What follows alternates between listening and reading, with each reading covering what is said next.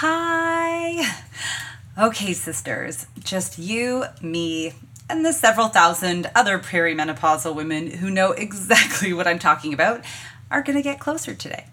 If you have noticed a dip in your sex drive, wondering what has happened to your libido, and if hormones are the culprit, then this is the episode for you.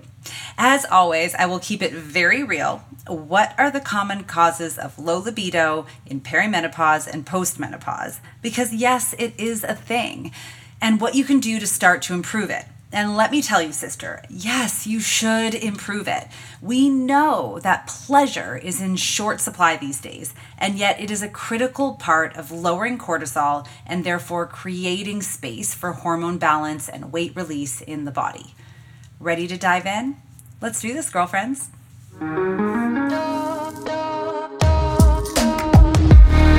What's up, sisters? Welcome to the Period Whisperer podcast. I'm Bria. I'm your host. If you're new, I'm so happy you are here. I'm your perimenopause and menopause sister, your holistic trainer, hormone specialist, translator of your female body. I'm a recovering people pleaser and hustle addict turned body whisperer and hormone decoder. And I am here to help you de-stress your body, decode what it is saying, become the CEO of it, and own your own health, energy, and weight loss again.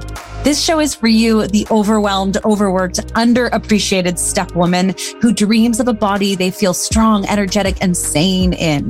The woman who knows that she shouldn't just wave the white aging flag and believes in a body and life of peace, love, and purpose.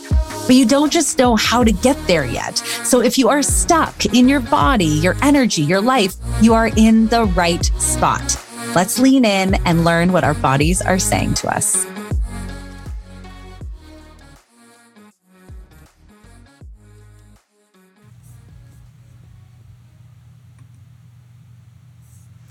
Okay, I will admit I had to do a little breathing before this episode, mainly because although I feel deeply that sex and sexuality and pleasure is a natural part of us and should be discussed more openly and comfortably amongst friends, I recognize that I myself grew up being educated to feel very uncomfortable and private about pleasure and orgasms and sex. And although I believe that perhaps my family was more prudish this way than others, I know now from research and talking to so many women that it was still the norm. I learned about what the word masturbation was from watching Roseanne on TV. There was an episode where Darlene and Becky are talking about catching their little brother DJ masturbating. And no joke here, because this was before Google, I secretly looked it up in my family encyclopedia. Remember those? That massive series of books that all of our families had before Google? Right. So, and of course, don't even get me started on how old I was before I learned what an orgasm was.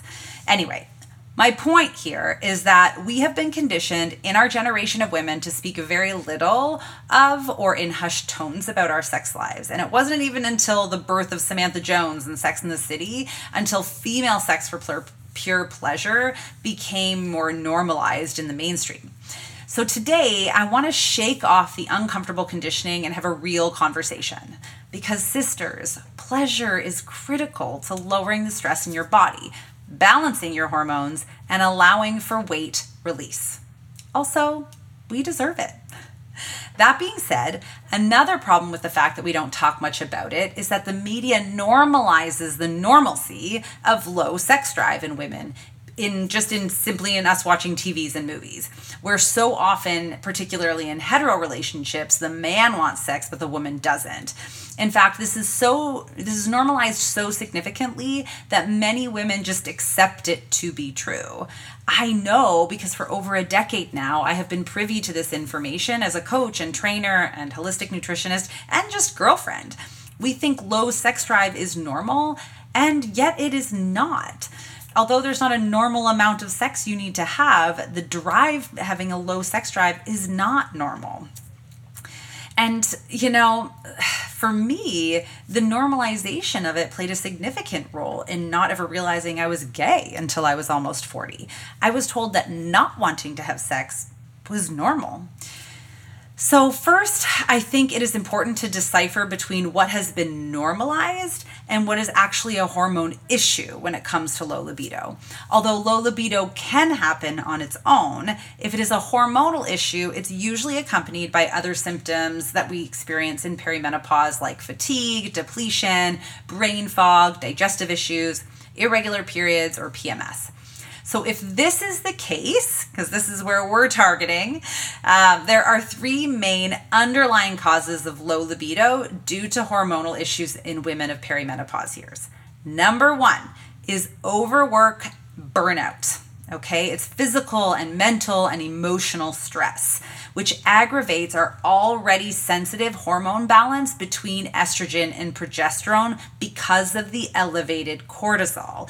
So I know you hear me talk about this time and time again, but it's such an important point to really understanding in layman's terms what's happening in our body. When we hit that magical age of 35 and we start to head into our, what I'd like to call our second puberty, our cortisol levels in our body become naturally more elevated. The problem with that is that cortisol and progesterone actually fight for the same receptors in the body. There's only so many receptors. So when there's cortisol, all of a sudden it's competing with progesterone, and those suckers are strong and they win out every time. So now all of a sudden this delicate orchestra balance between estrogen and progesterone that is so important for our hormone balance. And I realize there's other hormones to play here, but this is a big one to really understand. It throws it out of whack because estrogen and progesterone are symbiotic, meaning when there's not enough of one, there's too much of another. The cortisol coming into play here depletes our progesterone or keeps enough progesterone from coming on the table, which automatically means we have too much estrogen in the balance.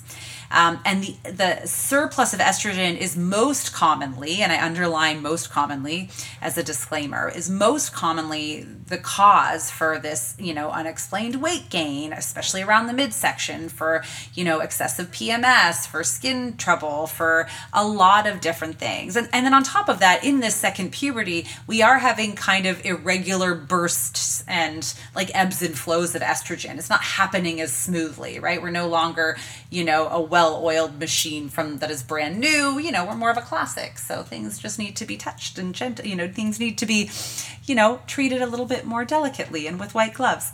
So that's a big piece that we're running into. And this excess of cortisol, when we add that to a lifestyle that is where there's overwork, or we're maybe working out too hard and we have too much physical stress, or there's an excess of mental stress or emotional stress in life. When you add those things on top of this already, cortisol elevated body, then we really see things go out of whack quickly. That's when we notice what was no longer working what was once working is no longer working. The second main underlying cause of low libido is birth control and other medications. So again, these are things that impact that hormonal balance. So if you are on birth control or other medications and you're struggling with a low libido, you can take a look into those and talk to your healthcare provider about what, how they're impacting that and what you can do to maybe support that in a safe way with that medication if you have to stay on it. And of course, number three, the patriarchy. And I say that because in today's society, for years and years, the world, our work world, our life world, has been built around the circadian rhythm of humans, meaning the circadian rhythm is our hormonal rhythm that kind of dictates our energy expectations in a 24-hour cycle, right? We wake up in the morning and we sort of have a little bit more energy, right? We have more energy because we've been rested, and we have a little bit of cortisol and adrenaline that come into play to wake us up, and we have the morning to feel more energized, and that starts to dip down throughout the day. And then we get some melatonin at night to put us to sleep and repeat. Now, that works fine and dandy for men, but for women, we are different. We also have this infradian rhythm, which actually explains our energy levels over 28 days. So if you haven't listened to one of the earlier episodes on our infradian rhythm, please, I encourage you to go back. It's such an important part of understanding your female body. There's a couple weeks in the 28-day cycle where we have so much energy and we can really maximize on that energy by protecting it in the 2 weeks where we need to do a little bit less. But of course, the world is not created that way. It's not created, you know, it's created in this 9-to-5 capacity where it's expected that you come in and you give your energy and the same every single day. And our bodies are just not created that way. So how do we improve these? Number one, you want to support your adrenals. And so you want to work out, eat, rest, inflow with this infradian hormone rhythm as a woman, you know, along with a gut and hormone health protocol or considering greens and adaptogens each day. This can go a long way in creating a low stress, low inflammatory environment in your body. Low stress and low inflammatory mean we are just supporting our body as best as we can through this time period, the second puberty time period, until the kind of ebbs and flows and waves of it settle back down. So if you need help with this, remember, this is what this podcast is all about. You can listen to these episodes for free. You can join us in the Period Whisperer community for free. And of course, I have courses and tips and hacks on these pieces. So make sure you reach out, check out the website, and understand what could work for you to educate yourself on how to follow your own hormone rhythm, how to lower the stress in your body to balance those hormones out. Number two, you want to make pleasure a part of your day.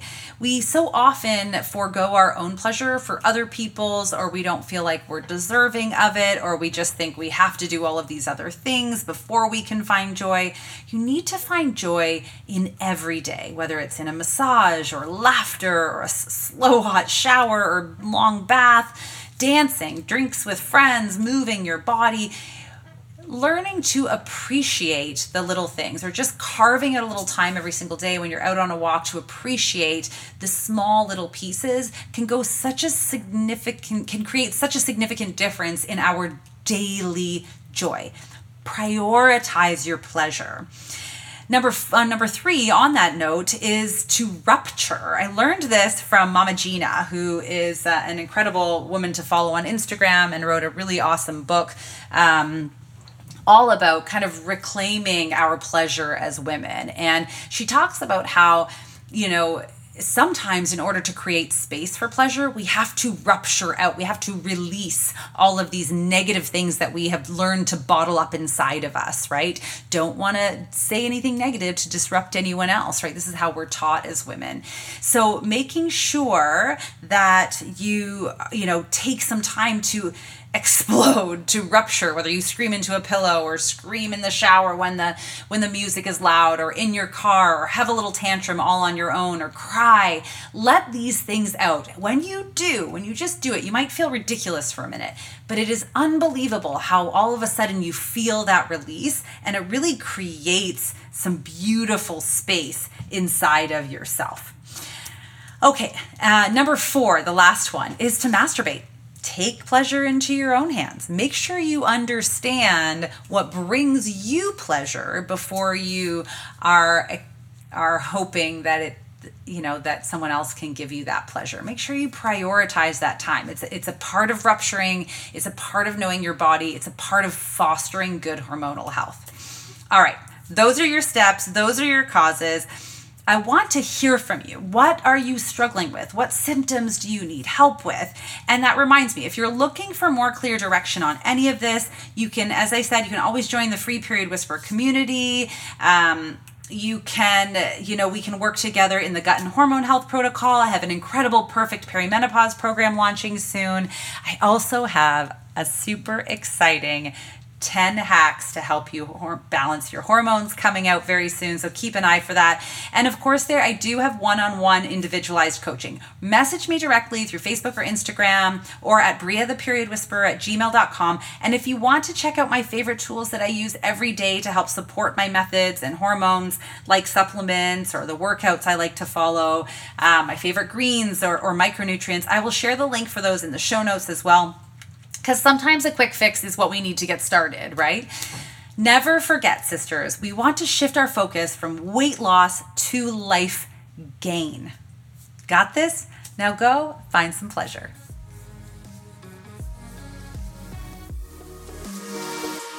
Thank you so much for joining me on the Period Whisperer podcast. I want to encourage you to reach out to me directly and message me if there are topics or things you're struggling with so we can address those right where you are at. And of course, if you loved this episode, if you learned something, make sure to share it with your friends and please rate and review it wherever you get your podcasts.